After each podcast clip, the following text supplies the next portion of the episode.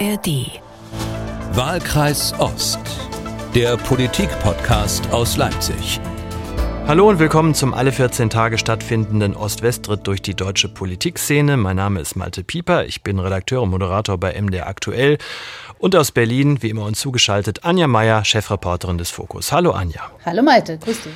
Anja, wir hatten vor 14 Tagen Paula Pichotta zu Gast, die Sprecherin der Ostgrünen im Bundestag. Das war ein sehr munteres Gespräch, das aber auch für jede Menge Unruhe gesorgt hat, denn Frau Pichotta hat einen, ich sag mal, sehr eigensinnigen Blick auf den ländlichen Raum und zwar einen Blick, der manche wirklich erfolgreiche Grüne wie den baden-württembergischen Ministerpräsidenten Winfried Kretschmann regelmäßig rotieren lässt. Hören wir noch mal rein. Wenn ich gerade wie in Ostsachsen da teilweise auch Landstriche habe, wo ich einen extremen Männerüberhang habe und wo einfach sehr, sehr viele junge Frauen bis heute wegziehen, dann ist das von vornherein erstmal nicht das Gebiet, wo ich die höchsten grünen Wahlergebnisse zu erwarten habe. Und das ist dann auch einfach so. Und das ist, da haben unterschiedliche demokratische Parteien einfach auch unterschiedliche Aufgaben. Die Leipziger Bundestagsabgeordnete Paula Pichotta hier beim letzten Wahlkreis Ost. Nachzuhören wie alle unsere Podcasts kostenfrei in der App der ARD Audiothek. Also das Ganze würde ich sagen eine Steilvorlage. Die wollen wir nutzen. Deshalb sind wir heute zu Gast im MDR-Studio in Bautzen. In einem dieser von Frau Pichotta beschriebenen Landstriche mit Männerüberschuss. Und passend dazu stehen auch zwei weiße Männer vor mir. Beide gelernte Politikwissenschaftler, die noch eine ganze Menge mehr machen. Dazu kommen wir im Laufe des Gespräches. Hallo an Julian Nekow und Clemens Kiesling. Moin. Hallo, freut uns da zu sein. Hallo, grüß euch. Clemens, du wohnst auf dem Dorf. Was macht denn das mit dir, wenn dir eine Großstadtpolitikerin sowas unter die Nase reibt? Also für uns Grüne ist das verlorenes Gebiet, wo du wohnst. Da sollen sich mal andere drum kümmern. Ja, also da kämpfe ich ja so ein bisschen mein Leben lang mit. Das ist jetzt nichts, was mich so sehr aus den Angeln hebt. Ich glaube eher, es wäre für die Grünen ratsamer, das selber mal zu hinterfragen. Aber wir im ländlichen Raum nehmen viele Dinge selber in die Hand und von daher ist es weniger ein Verlust, wenn solche Aussagen im Raum stehen. Du nimmst das ganz äh, relaxed. Herr Schneider aus dem Vogtland hat an wahlkreis-ostet.mdr.de geschrieben. Der war nicht ganz so relaxed. Der schrieb, Frau Pichottas Auftritt hat mich ziemlich irritiert. Diese Irritation beginnt bei dem immer wieder bemühten Sprachbild von der Leipziger Innenstadt. Wer genau wird hier eigentlich repräsentiert, fragt Herr Schneider. Und es endet nicht bei der Ansicht, eine Stadt mit 100.000 Einwohnern wie Zwickau, von Chemnitz mit 250.000 reden wir gar nicht erst. Also das sei ländlicher Raum. Ähm, scheinbar sei das, so sieht er das, eine Definition urbaner Räume, die lautet Stadt ist, wo die Grünen viel Zuspruch haben. Dann schreibt Herr Schneider, ich halte es für fahrlässig, die Wähler im ländlichen Raum mehr oder weniger abzuschreiben, weil der ländliche Raum in Sachsen eben die Hälfte der Wählerschaft stellt. Und das tut Frau Pichotter mehr oder weniger, dieses Abschreiben, wenn die einzigen Bilder, die sie in diesem Zusammenhang beschwören kann, Klimawandelskeptiker, Nazis und fehlende kulturelle Angebote sind. Ich hoffe sehr, künftige Medienauftritte beginnen weniger abgehoben. Herr Schneider aus dem Vogtland. Clemens, was ist die Konsequenz von so Aussagen wie der von Frau Pichotter? Menschen fühlen sich nicht ernst genommen. Ist es das? Oder heißt das einfach nur, die Grünen können erst recht einpacken bei euch? Naja, in allererster Linie bedeutet das für die Grünen Art selbsterfüllende Prophezeiung, denn es ist vor allem in der Bundespolitik, aber auch in einzelnen Parteien der Landespolitik ja schon gang und gäbe, eigentlich den ländlichen Raum abzuschreiben und zu sagen, man hätte dort sowieso nichts mehr zu gewinnen. Und dementsprechend solle man sich fokussieren eher auf die Metropolregion was das für uns bedeutet, ist natürlich, dass wir noch mehr im ländlichen Raum denken, wir sind auf unsere Eigeninitiative angewiesen. Das kann sich ins Gute, aber halt auch ins Negative verkehren würde mich gerne da mal kurz einklingen, also weil bevor jetzt wir uns jetzt alle total auf Frau Pichotta einschießen, die war ja auch unser Gast, muss man auch mal sagen, äh, das machen natürlich viele Parteien, ne? dass sie sozusagen einfach analysieren, wo hole ich was, wo hole ich eher nichts. Ich finde aber auch beim Nachhören dieses Satzes jetzt auch nochmal, da habe ich so gedacht, hm, naja, das ist schon so, wie hat sie es formuliert, da haben andere Parteien andere Aufgaben. Das äh, finde ich ganz, ganz schwierig. Also ich wiederhole mich, glaube ich, aber ich lebe ja auch quasi im suburbanen, fast ländlichen Bereich und ich würde es wirklich, äh, also nicht nur bedauern, ich fände es wirklich äh, dramatisch und wäre wär auch ein Stück Missachtung gegenüber den Wählerinnen und Wählern, wenn sich Parteien einfach zurückziehen und sagen, nö, ach, da haben wir nichts zu gewinnen. Das ver vergisst einfach, dass es vielfältige Interessen gibt. Und das ist, glaube ich, das, worüber die, die Hörerinnen und Hörer sich so aufregen, oder? Ja, also das ist gut auf den Punkt gebracht. Ne? Also wir stellen das ja nicht nur bei den Grünen fest, dass wir sozusagen weniger auftauchen im ländlichen Raum, sondern das zieht sich durch alle Parteien. Und natürlich wird dann ein Vakuum hinterlassen. Was wir gerade sehen, wird eher auf unglückliche Weise gefüllt von vielleicht denen, wo wir es am wenigsten wollen. Lass uns mal auf die Ergebnisse schauen, was das so macht, äh, Julian Nekow. Du hast die Stimmungslage hier in Ostsachsen wissenschaftlich untersucht für die Hochschule Zittau-Görlitz und zwar mit einem nicht ganz gewöhnlichen Ansatz. Du bist mit deinen Mitarbeitern verteilt auf mehrere Monate in Görlitzer Kneipen gegangen und ihr habt da in Görlitz Dutzende Tiefeninterviews gemacht. Ihr habt mit den Leuten gesprochen, wie sie zur aktuellen Politik stehen, aber auch was sie von der Politik erwarten. Was sind die wichtigsten Erkenntnisse?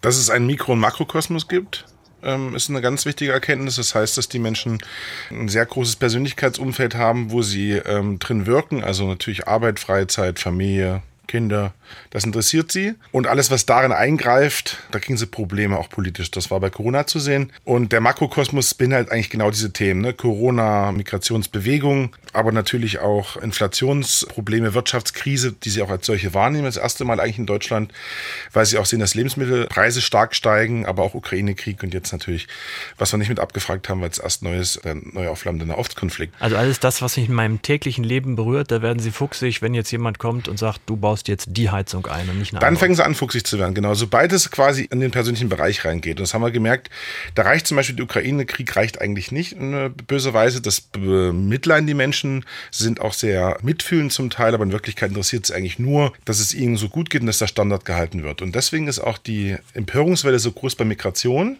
weil sich ja mal wieder wie so häufig die Migrationsbewegung, die es jetzt gibt, zusammen mit einer wirtschaftlichen Bewegung also sie fällt ja zusammen. Es gibt einen wirtschaftlichen Abschwung. Äh, 2015 war das ein bisschen anders, deswegen war, war das auch ähm, ganz anders aufgenommen worden. Und jetzt haben wir quasi die Angst vor Abstieg. Und das war eins der großen Themen. Das heißt, die, die Leute sagen, mir geht's gut im persönlichen Bereich, ich möchte dort nicht angegriffen werden. Mir geht's auch gut mit dem, was ist, aber ich habe Angst, dass in Zukunft irgendwas passiert, was unter Umständen meinen Wohlstand gefährdet. Mir selbst geht's gut, aber ich glaube, dass es anderen Leuten in Deutschland nicht so gut geht wie mir. Da haben wir nichts Neues rausgefunden. Neu war eher, dass die AfD in diesem Gebiet bei uns als Schutzpatron eigentlich auftritt. Das heißt, die Makrothemen von den Leuten weghält. Also ich brauche mich nicht ums Klima kümmern, weil das ja Menschen, das sind nicht Menschen gemacht. Ich brauche mich nicht um die Ukraine-Krieg äh, kümmern. Wenn die AfD in die Macht käme, würden sie dafür sorgen, dass da sofort die Waffenlieferung eingestellt wird. Äh, Migration müssen wir uns nicht drüber kümmern. Es soll ja gar keiner mehr kommen. Und das ist quasi die Aufgabe, die vielleicht Frau Pichotta meint bezüglich der Parteien, die sich dann darum kümmern sollen. Und das ist doppelt unclever von ihr, weil sie ja vergisst, das ist ganz wichtig, weil sie ja vergisst, dass viele Leute ja auch Verwandte haben, die auf dem Land leben und auf dem Dorf. Das heißt, sie betrifft, es betrifft nicht nur die 50 Prozent der Wähler, sondern es sind auch noch Menschen, die Menschen vom Dorf kennen. Das heißt, sie trifft dort nicht nur diese 50 Prozent, sondern auch noch die Bekannten und Verwandten der Leute, die dort wählen dürfen. Anja, du siehst es ja in Berlin immer wieder. Warum ist denn dieses mangelnde Verständnis äh, für den ländlichen Raum da? Es bewegen sich ja nicht, mhm. sich ja nicht alle Politiker ununterbrochen in der Käseglocke in Berlin Mitte, sondern die fahren ja nochmal nach Hause. Mhm. Naja, ich habe das Gefühl, dass das hier auch äh, kommunikativ einfach so ein Abschleifungsprozess von äh, also das sind ja keine, also sie sind gewählt und sie können auch wieder abgewählt werden, aber das ist ja vier Jahre oder bald vielleicht fünf Jahre äh, Wahlperiode, das ist eine lange Zeit, ne? Und das korrumpiert auch ein bisschen, muss man sagen, so ein Leben in der Stadt, ne? Das ist zwar anstrengend, aber auch irgendwie ganz nice. Man wird sehr wertgeschätzt, man ist wahnsinnig wichtig. Und äh, was man, äh, glaube ich, nicht unterschätzen darf, ist dieser tägliche Betrieb in einer parlamentarischen Blase. Da ist übrigens die AfD überhaupt nicht ausgenommen. Ja, also auch die verändern sich und radikalisieren sich innerhalb ihrer Gruppe hier im, im Parlament. Und da hast du irgendwann das Gefühl, das ist, also es geht mir selber manchmal so, dass man so denkt, ja, das muss doch die Leute wahnsinnig interessieren. Hier der letzte Antrag oder der Untersuchungsausschuss oder die äh, Anhörung, wo du denkst, nee, eigentlich die Leute wollen eigentlich, dass ihr fertig werdet und Bescheid sagt, wenn sich was verändert und hoffentlich zu ihren Gunsten. Und da, glaube ich, verliert man leicht die Bodenhaftung. Es gibt sehr viele Abgeordnete, Abgeordnete, das habe ich hier auch schon öfter gesagt im, im Podcast, die, äh, also die, eigentlich die allermeisten sind sehr heimatverbunden und äh, machen ihre äh, Wahlkreistage auch dort und sind richtig sichtbar und so, ja. Also jetzt kein falsches Bild davon. Aber du führst halt Großdebatten und ver vergisst darüber leicht mal das tägliche Klein-Klein, was aber konkret für die Leute überhaupt nicht klein ist. Das, äh, ja, also Meta-Debatten äh, vor dem Hintergrund von konkreten Heizungsrechnungen, ja, sozusagen. Und das ist auch was, was Demokratie, diese Spannung muss Demokratie auch aushalten, finde ich, ja, dass man beides gleichzeitig führen kann. Aber äh, es ist schon angeraten, den äh, gewählten Abgeordneten zum Beispiel eben nicht zu sagen, also wisst ihr was, das nützt mir nichts, deshalb äh, kümmere ich mich jetzt hier nicht mehr drum, äh, weil das bringt mir eh nichts. Das ist, äh, ich kann das schon verstehen, dass man als Politikerin auch keinen Bock hat, sich irgendwie beschimpfen zu lassen und so weiter. Aber aufgeben gilt nicht. Gilt, geht einfach nicht. Da muss man nicht antreten. Julia, du nix die ganze Zeit. Ähm, ich freue mich erstmal über die Einordnung von Anja, weil ich die sehr, sehr treffend finde. Ähm, ich finde es auch sehr interessant, dass, also das wird ja jetzt in jedes Mikrofon reingerufen. Ich aus meinem Wahlkreis weiß ich. Und ich war ja letztens erst wieder da und habe mit Leuten gesprochen. Also jede Talkshow benutzt ja äh, quasi die eigenen, immer wiederkehrenden Sätze, die man kennt von den Leuten. Ich habe mit den Leuten gesprochen, ich kenne die Leute. Systemisch muss man erstmal eine Sache sagen. Es gibt ja zwei verschiedene Arten von Abgeordneten. Es gibt die, die tatsächlich direkt gewählt sind und die anderen, die über die Liste gekommen sind. Der Druck der Menschen, die über die Liste nicht abgesichert sind, also direkt gekommen sind, haben, glaube ich, einen ganz anderen Kontakt noch zu den Leuten dort und zur Bevölkerung.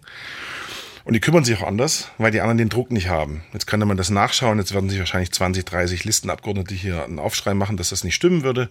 Äh, heimatverbunden sind sie alle, das ist klar. Das ist natürlich auch wichtig, das zu sagen. Wer würde sagen, ich mag meine Heimat nicht da, wo ich gewählt bin? Ähm, vielleicht außer Frau Wagenknecht, die äh, einfach ihr Büro dazu gemacht hat, wo sie zumindest listenmäßig äh, gewählt wurde. Aber ich glaube, genau das ist der Punkt, den ähm, Anja gesagt hat. Diese Veränderungsbereitschaft, ähm, Schrägstrich, sagt mir Bescheid, wenn was passiert ist, ist das, was die Leute halt auf der einen Seite vom Tempo her nicht können, dass schnell viel passiert, also Deutschland-Ticket, Heizung und, und, und. Und es kommt aber angeblich im Portemonnaie nicht an. Also das behaupten die Menschen, das stimmt aber eigentlich nicht. Ne? Also es ist ja viel abgefedert worden. Den Leuten wird es viel schlechter gehen. Aber da ist Kommunikation natürlich auch wirklich ein Riesenpunkt. Also Kommunikationskrise ist ja ein, einer der vielen Krisen, die wir aktuell parallel miteinander haben. Du hast mir im Vorgespräch gesagt, es gibt so eine Art Dienstleistungsmentalität. Der ja. Staat wird als Dienstleister wahrgenommen, der soll mir mein Leben, mein Lebensumfeld möglichst effektiv organisieren, mich dann aber in Ruhe lassen. Ich, und ich selber habe keine Lust, mich zu engagieren, macht mal. Rechte Pflichten, ne? Das ist ja aber das eine, wird ja gern ausgeblendet. Also, dass man Pflichten hat, ähm, das wird gerne mal weggeschoben. Ähm, ich vergleiche das gern mit dem Paragraph 5 der Meinungsfreiheit. Den kennen alle, so. Das wird ja auch mittlerweile wie überall hin und her äh, diskutiert. Was immer vergessen wird, dass es dann Absatz 2 gibt, ja, der also darauf hinweist, dass es dort auch strafrechtlich relevant ist, wenn man jemanden beleidigt. Dann heißt es, das wird man noch sagen dürfen. Also, ich finde es äh, krass, wie sehr die Leute mittlerweile in dieser Mentalität gefangen sind, zu glauben, also eigentlich erwarte ich vom Staat das Maximale, was er mir an Geld und Co. geben kann und soll mich in Ruhe lassen. Und er soll das Geld aber auch den Leuten geben, die den ganzen Tag schaffen und den ganzen Tag arbeiten. Und bloß nicht den Migranten und bloß nicht den Arbeitslosen. Anja, bei dem, was ich jetzt sage, wirst du gleich schwer atmen, dann kannst du sofort. ähm, ich muss jetzt einfach nämlich als Wessi mal dazwischen gehen. Ich habe dann Verständnisproblem. Ja? Ihr alle erzählt mir immer, im Osten hier seien alle früher so solidarisch miteinander gewesen. Man habe sich viel mehr geholfen, aufeinander geachtet als, als heute. Wie, wie passt denn das zusammen? Also einerseits, ich will hier mit der Gesellschaft nichts zu tun haben, mich nicht einbringen, das soll der Staat machen. Und andererseits die Verklärung von früher. Oh, ja. Ja, bitte, Anja, komm. Oh, okay, es hört nie auf, aber bitteschön. Ähm, ich, äh, ja, also wir haben schon, also ja, es gab einen anderen Zusammenhalt. Der war zum Teil aus der Not geboren, aber er war zum Teil auch, wir reden vom 20. Jahrhundert, ja. Also es gab kein Internet und es, äh, also man hat einfach mehr miteinander gemacht. So, das ist die eine Seite. Die andere Seite ist ja äh, schon, während ich eben zugehört habe, habe ich gedacht, ja, jetzt kommt bestimmt gleich wieder dieses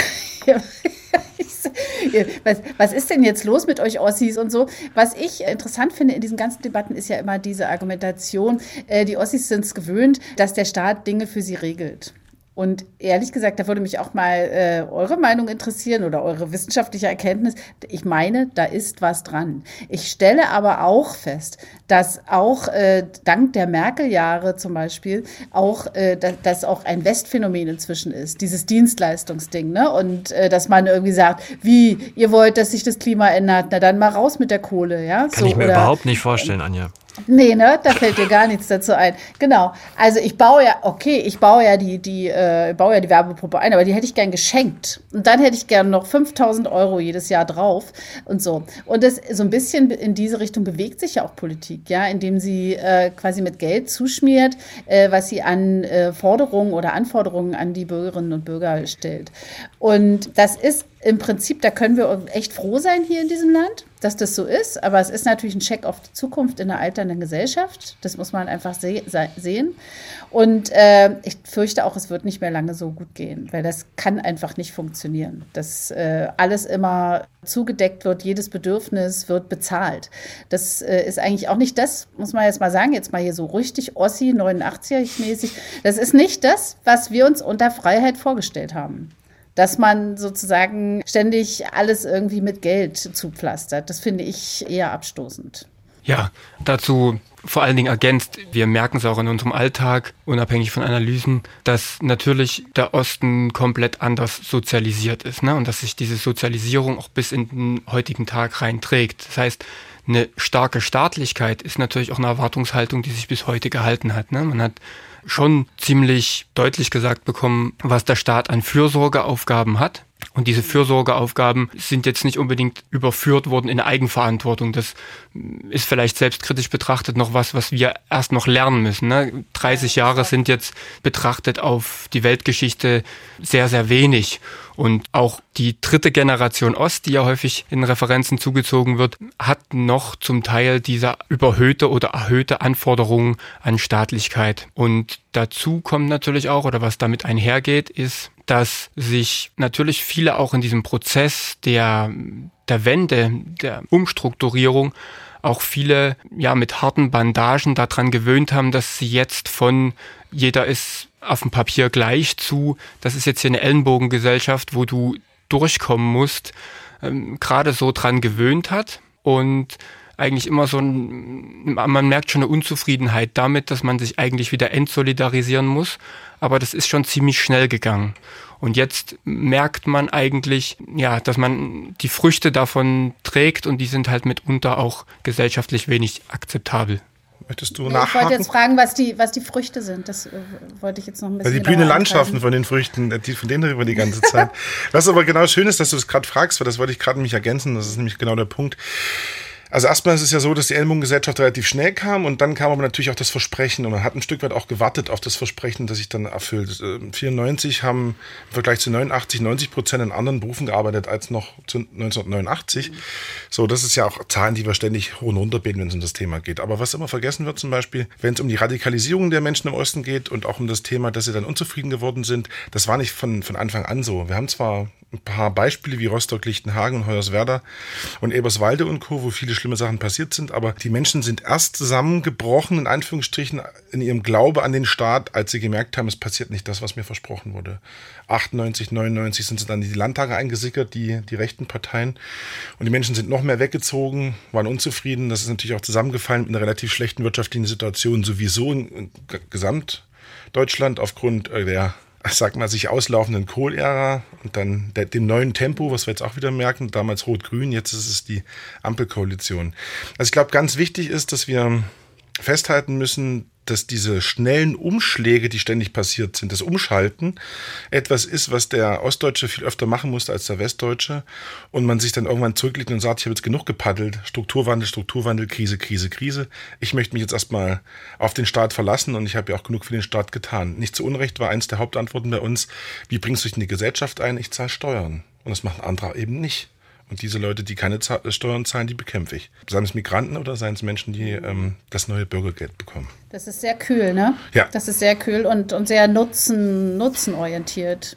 Mhm. Aber soziologisch kennen wir das. Ne? Also wir wissen ja sogar von den Migranten, die früher hierher kamen, also die Gastarbeiter aus den ersten Generationen, dass sie sehr kritisch auf die neuen Migrationswellen gucken, weil sie sagen, ich habe mir auch sehr viel erarbeitet. Also diese Opferkonkurrenzgeschichte und das schnelle Umschalten von solidarisch zur Ellenbogengesellschaft ist etwas, was die Leute gebraucht haben, weil die paar Euro Stütze in den 90er Jahren, davon konnte man sich kaum irgendwas aufbauen. Und die meisten sind dann halt entweder in den Westen gegangen oder haben versucht, im Osten zumindest sich im Vergleich zum anderen, der vorher noch der Freund war in der Fabrik, sich zu platzieren. Das kann ich auch nach nachvollziehen, wenn es um die eigene Haut geht. Ne? Wie ist das jetzt mit dem, wie, wie geht es jetzt weiter? Also jetzt kommen wir ja quasi in diese Erbengeneration. Wir haben ja diese ganzen, also wie wird das aufgenommen von den, wie bewertet von den Befragten? Na, erstmal gibt es eine ganz, eine ganz witzige Geschichte. Ähm, alle wissen tatsächlich, das Thema wurde, glaube ich, schon 100.000 Mal in den Medien besprochen. Alle wissen natürlich, dass sie, egal was ist, natürlich, wenn sie was erben, wenig erben, schrägstrich die Leute wenig vererben können. Und da wird immer gleich der Westmaßstab angesetzt. Ja. Ne? Wir haben ja so diese 10.000 Euro im Schnitt, was der Ostdeutsche erbt, im Vergleich zu Baden-Württemberg zum Beispiel, wo wir im Schnitt bei 80, 90, 95.000 Euro im Schnitt sind, acht bis neunmal so viel. Das wird so aufgenommen, dass sich die Leute erstmal stolz darauf sind, was sie bis jetzt geschafft haben also, dass sie ein kleines Häuschen haben, das vielleicht vererben können, das auch an Wert gesteigert ist. Aber es wird auch sehr schnell mit dem Finger auf den Westen gezeigt, dass man sich immer noch ungerecht fühlt. Aber dann heißt es doch, weil du gerade die unterschiedlichen Tempi angesprochen hast, äh, Angela Merkels 16 Jahre waren verheerend. Also wenn man aus so einem Tempo rauskommt, dann wird man quasi abgebremst ja. und äh, ist, ich will nicht sagen im Stillstand, aber höchstens im Schritttempo unterwegs äh, gewesen, gerade zuletzt. Jetzt auf einmal kommt die Ampel Ampel, Sozialdemokraten, Grüne, Liberale und treten wieder aufs Gaspedal und die Leute sind irritiert und kommen damit nicht klar aus diesem Schritttempo wieder auf, sagen wir mal, mindestens Tempo 80. Also die Ostdeutschen kommen damit schlechter klar, die Westdeutschen kommen damit offensichtlich laut Umfragen auch nicht gut klar. Handwerklich ist es natürlich schwierig. Wer schnell die Wand verputzt, muss sich nicht wundern, wenn am Ende die Wand am Ende zusammenfällt, wenn noch nichts trocken ist von den Sachen, die ich dort aufputze. Ich glaube, was wir nicht vergessen dürfen, ist, dass der Ostdeutsche an sich den Krisenmodus noch nicht gekannt hat. Also wir haben die erste Krise, 2005 sind die, die Ostdeutschen auf die Straße gegangen aufgrund von Hartz IV. Das war eigentlich so das erste Mal, dass sie mhm. sich aufgelehnt haben nach den... Und, und begleitet von einer Häme das weiß ich noch, ja, medialen genau. Häme. Ja. Unglaublich. Ja. Also so, was, was wollen die denn jetzt auch genau. noch? Ja. Vorher immer mal vereinzelt wegen der Treuhand, aber das waren so eher Exper ich sag mal Expertendemonstrationen, böse gesprochen, von Leuten, die direkt, direkt betroffen waren, von den Betrieben. Dann hast du 2008, 2009 die Krise, die keiner in Deutschland mitgekriegt hat, die Wirtschaftskrise, die in allen erzählt wurde. 11, 12 Fukushima, wo die Leute ja eh zwiespältig gegenüber der Atomkraft stehen. Und dann kam 15. Und das darf man nie vergessen. Das war so für die Ostdeutschen die erste große Krise, die sie auch als Staatskrise erlebt haben. Und Vertrauen zeichnet sich immer dann aus, wenn tatsächlich äh, es eine Krise gibt. Nämlich genau dann ist Vertrauen gefragt. Und wie schnell das nach unten gegangen ist, also auch in den Umfragen, und jetzt auch wieder nach unten geht, gleichzeitig, sieht man ja, wie anfällig und wie wenig Vertrauen immer noch in das System ist. Aber da muss ich Clemens einfach recht geben. 30 Jahre ist einfach auch keine lange Zeit, um Vertrauen in den Staat zu gewinnen, den ich sowieso etwas skeptisch gegenüberstand. Naja, aber wenn ich jetzt mal zurückgucke, äh, es war ja nun auch nicht gerade so, also das, was du vorhin erwähnt hast, dass äh, quasi die, die in Ostdeutschland der Staat äh, quasi durch die Sozialpolitik irgendwie alles so zuge, also sozusagen auch Grenzen gesetzt hat. Äh, das war natürlich bezahlt mit, aber schön die Klappe halten. Ja, und äh, das will doch nun wirklich keiner. Und da frage ich mich manchmal auch, also was meine eigenen Leute, warum sich daran so wenig erinnert wird. Ja, das finde ich eigentlich wirklich schade und dass äh, gerne mal das gleichgesetzt wird, diese, diese lähmenden späten 80er Jahre und die Zeit heute. Ich finde, dass dieser Vergleich, der verbietet sich fast. Ja, also ich ärgere mich darüber immer, weil das so, das ist so, so riesig und komplex und jeder hat da so sein eigenes Gefühl. Aber was man doch sagen kann, es gab wirklich keine Meinungsfreiheit. Es war wirklich eine voll, du konntest deinem eigenen Kollegen nicht trauen, teilweise deiner eigenen Familie nicht. Es war ein Rumgedruckse in der Kunst und Kultur. Ja, also fürchterlich. Niemand möchte das zurück. Heute haben wir Meinungsfreiheit und die wird auch ausgenutzt, richtig? Also genutzt, meine ich jetzt nicht, ich meine das nicht negativ, genutzt wird sie und auch Demonstrationsfreiheit und äh, trotzdem reicht es immer irgendwie nicht, ja. Und das, äh, da äh, würde ich mir schon wünschen, dass, ähm, ich sag's nochmal, meine Leute, mein Mann sagt immer, Anja, das ist lange her, das sind nicht deine Leute. Aber doch, ich komme daher und das, für mich ist es wichtig, dass man da irgendwie auch diese gemeinsame Erfahrung, die muss einen doch irgendwie tragen. Das, äh, da bin ich manchmal ganz schön unglücklich drüber, weil mir das auch ein bisschen unangenehm ist, dass man quasi immer nur so als, ja, warum, warum kümmert sich denn der Kapitalismus nicht anständig um mich? Ja, weil er so ist. So, das, ist das, was wir wollten, ja, was wir bekommen haben. Sich nicht zu kümmern, ja, ja. Aber du hast soziologisch ähm, einen Punkt, wichtigen Punkt angesprochen, den ich gerne machen will, bevor ich dann gerne nochmal Clemens das Wort überlassen will in, in dem Punkt.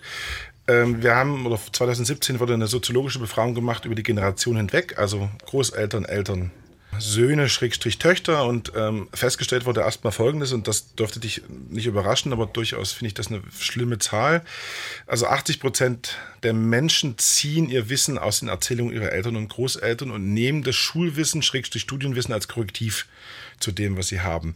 Bedeutet das natürlich die Großeltern und Eltern, vor allem die Großeltern, das wissen wir auch aus der Forschung, aus der historischen Forschung, dass die Großeltern die Geschichten sehr gern verzerren. Und sagen, es war alles gut, wir hatten alles, wir konnten halt nur nicht weg. Mhm. Wir wollten auch nicht weg. Viele ja. wollten ja auch gar nicht reisen. Und ich finde, dass es auch mal stehen bleiben darf und muss, wenn jemand sagt, ich hatte ein gutes Leben in der DDR. Und da muss nicht dann dritte Reporter um die Ecke kommen und sagen, aber du hast doch im Unrechtsstaat gelebt. Einige, ja, genau, einigen hat das gereicht, ne? aber ja. Trotzdem darf man nicht, nur weil mir das gereicht hat, heißt ja nicht, dass, dass es anderen Leuten super gut ging und dass es in den 80ern irgendwann, äh, als dann die Wirtschaft echt am Ende war, mhm. dann äh, den Leuten es so gut ging und jetzt viel besser als heute. Das ist einfach gelogen und es ist einfach ja. eine Romantisierung der Vergangenheit und dann verstehe ich vor allem deinen Struggle und deinen Schmerz, weil du ja in der Zeit ja auch einen wichtigen Abschnitt deines Lebens verbracht hast und gemerkt hat, wie sehr es dich angepisst hat, nicht reisen zu können ne? und nicht mhm. Kunst und nicht das und vielleicht auch den Beruf, den du mhm. anfangs machen wolltest, nicht erlernen, erlernen zu können. Co. Ne? Hm, Gedankenfreiheit, genau. Also das Gefühl habe ich auch gerade. Jetzt bin ich auch gleich fertig mit dem Thema, aber es ist schön, dass wir da so emotional sind. Aber nein, ist ja auch mal nett.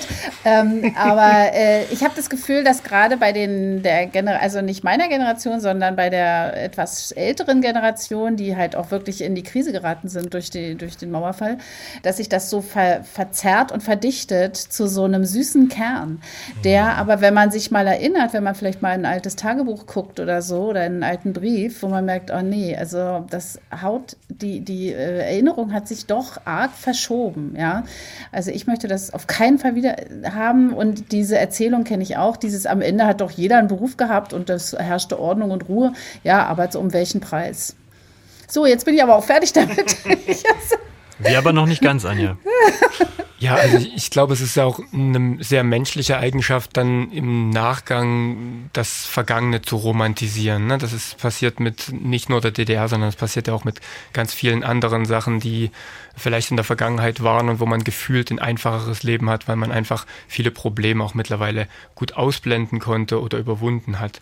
Was natürlich jetzt sich in der Gegenwart noch Bahn bricht, ist, dieses Wir gegen die Gefühl. Ne? Also dass man diese Underdog-Rolle im Osten auch im antistaatlichen, jetzt so wie es medial auch lange transportiert wurde, dass man das jetzt mittlerweile sehr dankend annimmt und sagt, na gut, ihr wollt, dass wir die sind, dann sind wir auch die und dann sind wir jetzt gemeinsam eine Art mhm. neue Welle.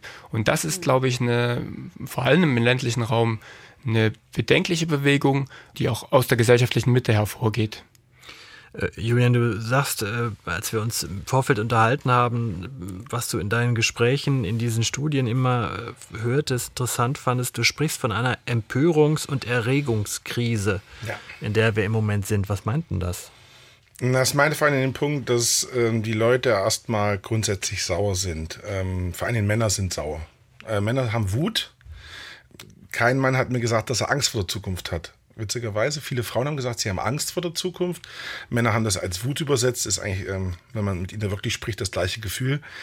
Aber äh, Empörung geht erstmal gut. Ne? Also nach oben hin schimpfen, nach unten hin treten, habe ich immer gesagt. Mit treten meine ich zum Teil tatsächlich leider Gottes auch das körperliche Treten, was wir sehen in Asylheimen und äh, wenn es zum Beispiel Schlägereien und so geht. Also auch das körperlich werden von einigen Leuten, vor allen Dingen in den Kleinstädten, also noch nicht mal auf dem Dorf.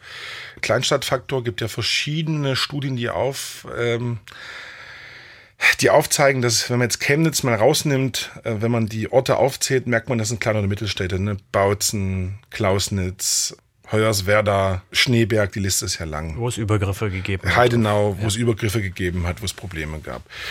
Da ist die soziale Kontrolle im Dorf noch anders und die Empörungs- und Erregungsgesellschaft ist im Dorf noch anders, weil die Leute sich darum kümmern, dass es dem anderen gut geht und dass er versorgt und beschäftigt ist.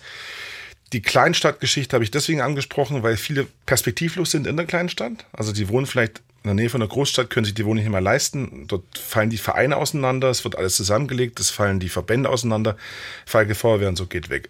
Also jetzt nehmen sie uns das auch noch weg. Ne? Also jetzt haben wir das auch nicht, der Staat nimmt uns das auch noch weg und das noch weg und das noch weg. Und dann entsteht eine Erregung und Empörung. Und das, das Gefährliche ist an Erregung und Empörung ist, die Menschen sind nicht mehr zugänglich zum Gespräch. Das heißt, daraus entwickelt sich im schlimmsten Fall Rache, Gedanken und auch dieses, genau dieses, leck mich am Arsch, ich bin jetzt Anti-Establishment, ich zeig's jetzt denen da oben, indem ich AfD wähle, indem ich in jedem Forum anfange, mich zu streiten, indem ich den Staat generell in Frage stelle. Und das ist halt ganz gefährlich, weil das ist eine Bewegung, die ja gerade auf dem Aufschwung ist. Und wir sehen ja, durch verschiedene Geschichten gibt es ja Pull-Faktoren, die die AfD noch stärker machen. In West- wie in Ostdeutschland. Inwiefern spielen denn Medien auch eine Rolle, in der sie vor allen Dingen immer das nach vorne stellen, was nicht funktioniert? Also äh, wir hören ja immer nur, dies geht nicht, dies geht nicht, dies geht nicht. Also ich werde dem Spiegel niemals verzeihen, wie es in Sonneberg da diesen, diesen Typen, der da im Café sitzt, der fast vom Stuhl fällt und da irgendwas von Hitler erzählt, dass Hitler zurückkommt und dann der Reporter nachfragt, ich verstehe auch, warum er das gebracht hat, das aber quasi fast allein im Bericht stehen lässt und dann sagt der Hitler muss zurück und dann denkt man, okay, gut, alles klar, die sind echt alle Malle da einfach nur in Sonneberg. Das ist ja nicht so. Also erstmal ist dort die Arbeitslosenquote sehr niedrig, die Leute sind eigentlich sehr zufrieden aufgrund auch der, der Nähe zu Bayern. Und ich warne davor, dass wir nächstes Jahr wieder so einen Empörungsjournalismus haben, übrigens, was die Leute dann auch wieder doppelt empört, dass wieder westdeutsche große Zeitungen nach Osten reisen für einen Tag und sagen, hier guck mal hier, das sind sie, mhm. die uns hier äh, die Zukunft versauen. genau. Ja? Die uns hier die ganzen Probleme machen genau. und immer rumnerven genau. und nie dankbar sind. Genau, also ne, ne, Nikolaus Blum, unser bester Freund, ja, von Clemens und mir, äh, hat mal ein bisschen mehr Dankbarkeit aber sich gewünscht ja, für den Ostdeutschen. Und es ähm, ist, finde ich, ganz gefährlich, weil die Leute haben dafür echt einen guten Seismograph und das merkt man sofort. Und das heißt auch für uns im Umkehrschluss, dass es für die regionalen Medien immer schwerer ist, mit Leuten zu reden. Bei uns war es okay, die Leute zu kriegen in dieser Kneipenatmosphäre, aber ich merke immer wieder, wenn es um Zeitungen oder so geht wenn ich dort Leute ranholen will, die dort irgendwas sagen, als Originalton. Das wird mir weggekürzt, das wird mir weggeschnitten. Da habe ich kein Vertrauen. Tschüss.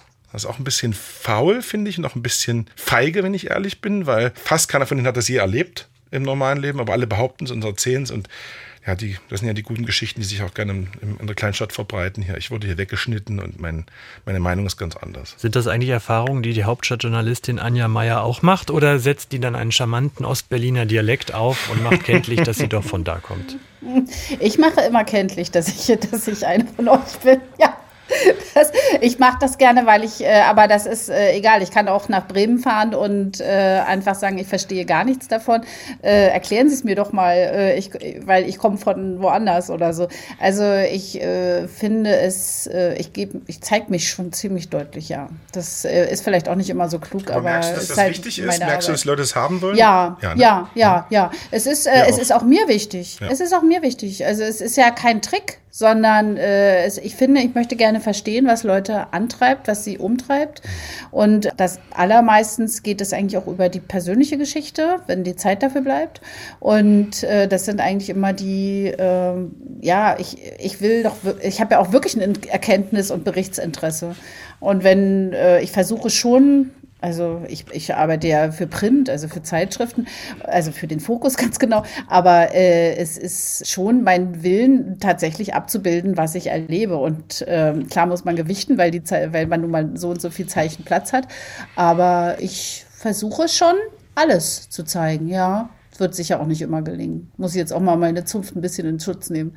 Das klappt einfach nicht immer. Ja, aber besser als die Kamera drauf zeigen, wenn jemand fast vom Stuhl fällt und was von Hitler schwabelt. Also das war ja nun Absicht. Ja, oder so ist er der Ossi. Das war mein, das war mein Punkt. Wo, das war der Spiegeltitel mit diesen mhm. äh, Anglerhütchen, Schwarz-Rot-Gold. So ist er der Ossi. Ähm, fand ich, also ja, geht gar nicht. Also das ist ganz komisch. Da, da treff, treffen die mich, obwohl ich ja selber eigentlich eine Kollegin bin, total, in, also richtig ins Herz. Äh, Clemens, du ähm, bist nicht der Wissenschaftler, der für die Uni noch arbeitet, sondern bei dir steht, wenn man äh, vermutlich in der Steuererklärung im Hauptberuf Projektmanager. Du baust Städte um, du gestaltest neu, du versuchst aus Vergangenen neue Ideen entstehen zu lassen.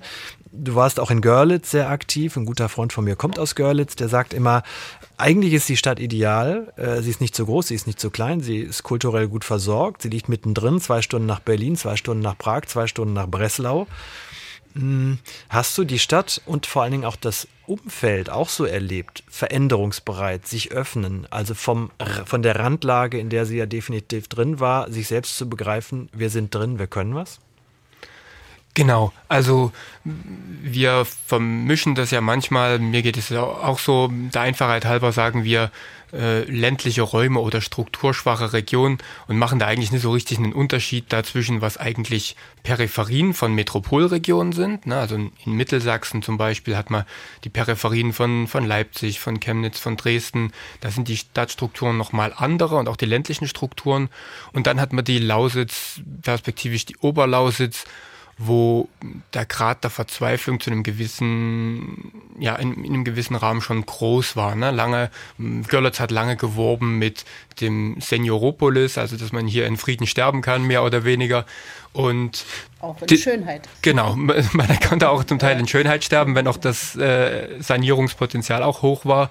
Und in solchen unbestellten Äckern, hat natürlich Kreativität immer viel Raum. Ne? Das wissen diejenigen, die Berlin mitentwickelt haben, die auch Leipzig mitentwickelt haben. Da, wo eigentlich scheinbar nicht viel Schönes ist, dort entwickelt sich eigentlich die Kreativität am rosigsten. Und das hatte Görlitz zu einem gewissen Grad, auch als ich da angekommen bin, genau zu einer zu einem perfekten Grad eigentlich. Ist Görlitz denn eigentlich jetzt und äh, Zittau die Umgebung im Blickpunkt auch angekommen? Weil äh, wenn ich an meinen Dirke Weltatlas von 1986 äh, denke, da war das gar nicht auf der Deutschlandkarte drauf. Die hörte irgendwo hinter Dresden äh, auf. Alles andere war ja sowieso gestrichelt, was DDR war und war ja eh aus dem Fokus bei uns im Westen. Und ich, als ich zum ersten Mal nach Görlitz gefahren bin, war ich erstaunt, wie weit es noch geht hinter Dresden. Das war mir gar nicht klar. Also äh, so geht es ja vermutlich sehr vielen im Westen, die gar nicht wissen, dass Grand Budapest Hotel zum Beispiel da bei euch im Kaufhaus gedreht worden ist.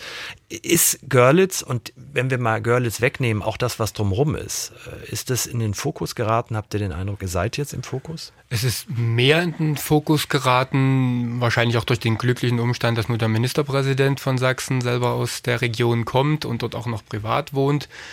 Es geht auch um den Strukturwandel, den man ja besser begleiten will als im Ruhrgebiet. Deswegen sind da viele Schlaglichter immer so in zeitlichen Perioden drauf. Aber wenn es jetzt wirklich um die Entwicklung von einzelnen Regionen geht, dann merkt man schon auch, und das eben letztendlich in der letzten Konsequenz auch an den Wahlergebnissen, dass es noch viel zu wenig eine Rolle spielt. Ne? Also das sind schon abgeschiedene Regionen, die eben nicht nah an Metropolen sind scheinbar. Ne? Das sind wirklich Regionen, eben die Oberlausitz, wo tatsächlich, wie eingangs schon gesagt wurde von Anja, da gehen besonders viele Frauen weg, da gehen junge Leute weg, wo man eh schon in Deutschland eines der schlimmsten demografischen Probleme überhaupt hat in der Welt. Und dort sind natürlich auch die Spuren der Deindustrialisierung noch viel, viel größer. Das Positive daran ist, dass diese Region genau weiß, wie sie mit Deindustrialisierung umzugehen hat und mit Nachnutzung.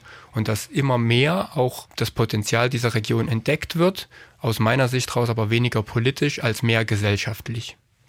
Neben eurer Arbeit seid ihr ja aber auch äh, Kollegen von uns, von Anja und mir. Also ihr zieht nicht nur mit einem Satireprogramm durch Sachsen und füllt Säle, sondern ihr betreibt auch noch euren eigenen Ost-Podcast. Nach meiner Kenntnis ist das sofort, heißt der, frei nach Günter Schabowski äh, auf der Pressekonferenz zur Maueröffnung. Mal kurz zusammengefasst, was ist die Idee dahinter? Die Idee dahinter ist eigentlich aus Corona-Zeiten entsprungen, dass wir uns privat eigentlich sehr viel über Politik unterhalten haben vielleicht auch als Ventil, weil wir ja schon festgestellt haben, über Politik unterhält man sich nicht mehr so gerne. Ne? Es war sehr konfliktbehaftet, gerade in den eigenen Familien oder im eigenen Freundeskreis hat man versucht, das Thema zu umschiffen. Und da wir beide Politikwissenschaft studiert haben, war das natürlich auch eine Herzensangelegenheit, die wir weitertreiben wollten. Und dann ging es uns natürlich auch darum, dass wir gemerkt haben, dass das Bild unserer eigenen Heimatregion ist erstens massiv unvollständig und zweitens zum Teil falsch gezeichnet. Und wir wollten gerne auf unsere Art und Weise mit Wein und Kippe einfach das erläutern, was wir über den Osten fühlen und was wir vielleicht auch in der Lage sind zu artikulieren. Weil wir haben ja 30 Jahre Wendezeit quasi ungefiltert in unserer Kindheit mitbekommen und sind jetzt ja mit über 30 in der Lage, das tatsächlich in einen reflektiven Kontext zu setzen. Und die Gelegenheit wollten wir nutzen, zu sagen, wir haben echt fürchterliche Zeiten mitbekommen. Das kann man ja anders sagen. Die Nachwendezeit war für viele Leute einfach eine Entwürdigung auf vielen Ebenen, ohne da jetzt Schuldzuweisungen zu setzen. Es war einfach für viele Familien sehr, sehr schwer. Und wir haben jetzt die Möglichkeit, das tatsächlich zu reflektieren. Und das machen wir auf unterschiedlichen Wegen mit Gästen oder ohne. Eben, ihr äh, raucht und äh, trinkt ja nicht alleine, äh, sondern ihr zeichnet ja zum Teil. Ihr raucht noch? Ja, wir rauchen auch gerade jetzt schon, deswegen ist gleich der Alarm geht gleich an. Also, die Lunge pfeift schon wieder bei uns beiden. Also ihr habt euch da auch schon Petra Köpping von der SPD, Sachsens Ministerin. Die habe ich mitgeraucht, die ist ja Gesundheitsministerin. Ja, eben, die ist auch nicht nur das, sondern sie ist ja auch Ministerin für den gesellschaftlichen ja. Zusammenhalt dieses Freistaats. Äh, Lukas Rietschel war da, aber ihr habt auch mit äh, Wolfgang Schäuble gesprochen, zuletzt mit Sarah Wagenknecht. Ihr wart beim Bundespräsidenten eingeladen. Wenn wir nur mal die letzten drei nehmen, also gerade ein Bundespräsident, der auch immer mal hier in die Länder fährt und dann hier sein Zelt aufschlägt, Wolfgang Schäuble, wie gehen die an den Osten ran? Ist das für die, da kommen so Paradiesvögel und jetzt können wir mal äh, so tun, als ob uns das interessiert? Also wir waren ja erstmal nur beim Bundespräsidenten fest. Es war lange schon geplant, mit ihm zu sprechen, aber wir sind dort relativ absageresistent. Also äh, jetzt sieht es so aus, als ob es demnächst mal in die richtige Richtung geht, nach sechs, sieben E-Mails, die ein bisschen schwierig waren.